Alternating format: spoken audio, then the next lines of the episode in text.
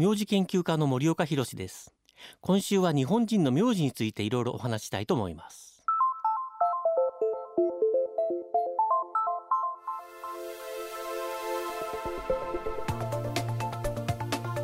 誰もが当たり前に持っている名字。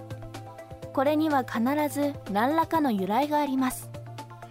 また名字が生まれ広がっていく中でさまざまなストーリーが隠されています。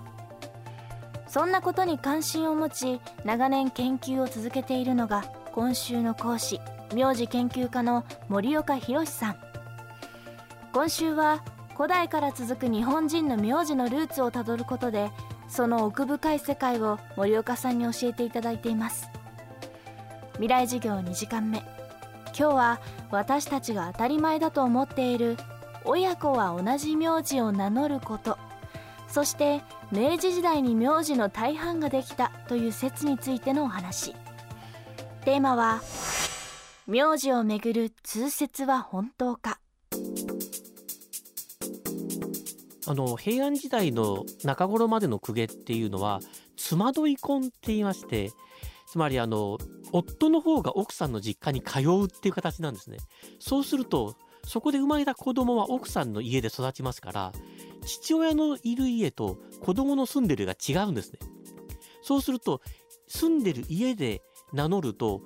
お父さんと子供住んでる家が違いますから必然的に名字が違ってきちゃいます。ですから当時は名字ってやつに家の号って書いて家号って言いますけどですから家号が当時は違ってたんですね。これがだんだん今と同じ形になってくると父親と息子が同じ家に住みますからそうすると父親と子供が同じ家具を名乗る。と親子代々同じなのでこれが名字になっていくと。そういう形になります。あるいは戦国時代っていうのは日常的に戦争をやってるわけですから武士の数ものすごく多いんですよ。で当時の武士っていうのは基本的にあの普段は農民やってて戦があると武士になるんですね。つまり武士だけで生活してる人っては少なくて一般の戦ってる兵隊っていうのは普段農民が多いです。で農民やって兼業兵士ですね。でもそれが戦国時代が終わると戦がなくなるのでそういう人たちは兵士である人がなくなっちゃいますからそういう人たちが農民だけになってしまう。さらに関ヶ原の合戦で日本中接戦争すると半分負けちゃいます。負けたいとどうするのかっていうと勝った方の再就職する人もいます。でも就職しない人もいてもう田舎帰って農民になるよって人もいますし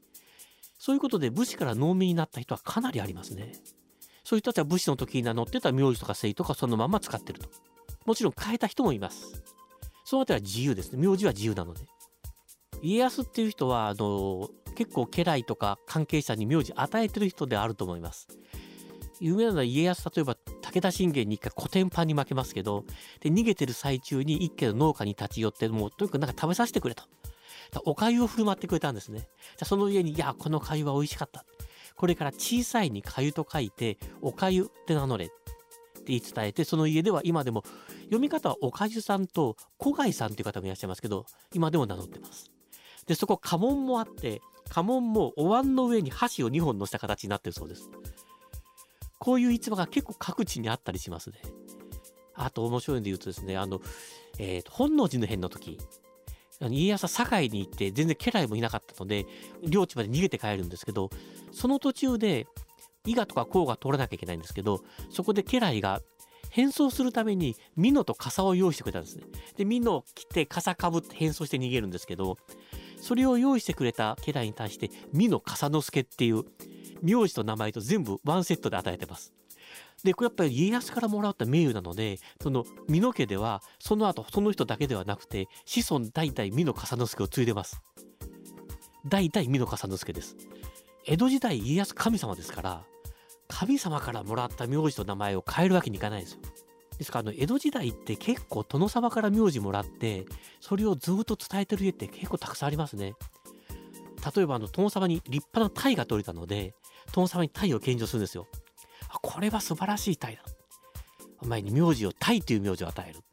それで今でも鯛さんです。あとあの餅を献上したら喜ばれて餅という名字もらった餅さんとか結構そういうのありますね。また森岡さんが監修した新刊ムック本名字の歴史ではもともと武士だった農民に限らずもっと身分の低い一般の農民でも名字を持っていたことが明らかになっていると説明されています。これについて伺いました。あの実は庶民の歴史ってのは分からないことが今でも多いんですね。というのは紙の資料が庶民のことまで書いてないんですよ。わからないんですけれども大体そのもともと武士が名字を名乗った名乗り始めて使って鎌倉時代に武家の政権ができます。とその文化が庶民の方まで広がっていくんですね。ですからもう室町時代頃には農民まで名字は広がっていたというのは資料は出てます。ですから江戸時代の農民は名字を持ってたのが普通だったと思います。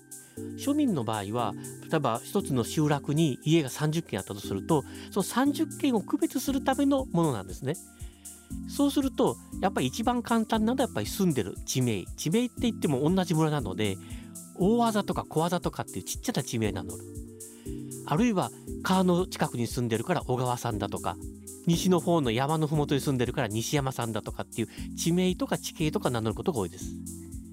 あの名字って自然発生なので誰かがつけろって言って一斉につけたわけでもないし庶民の場合は本当に割と単純につけてますね。そうですね。あの江戸時代以前は名字っていうのは自称なので親の名字を継いでもいいし継がなくてもいいし自由だったと思います。ただし自由だったとは言っても江戸時代の武家社会っていうのは官僚社会なので変えてはいいとは言っても結構いろいろ事情があって変えないケースがほとんどです。それ以外の人の場合は本当に何と書いても自由だったと思いますね。未来授業今週の講師は名字研究家森岡博さん。今日のテーマは名字をめぐる通説は本当かでした。明日も森岡博さんの授業をお送りします。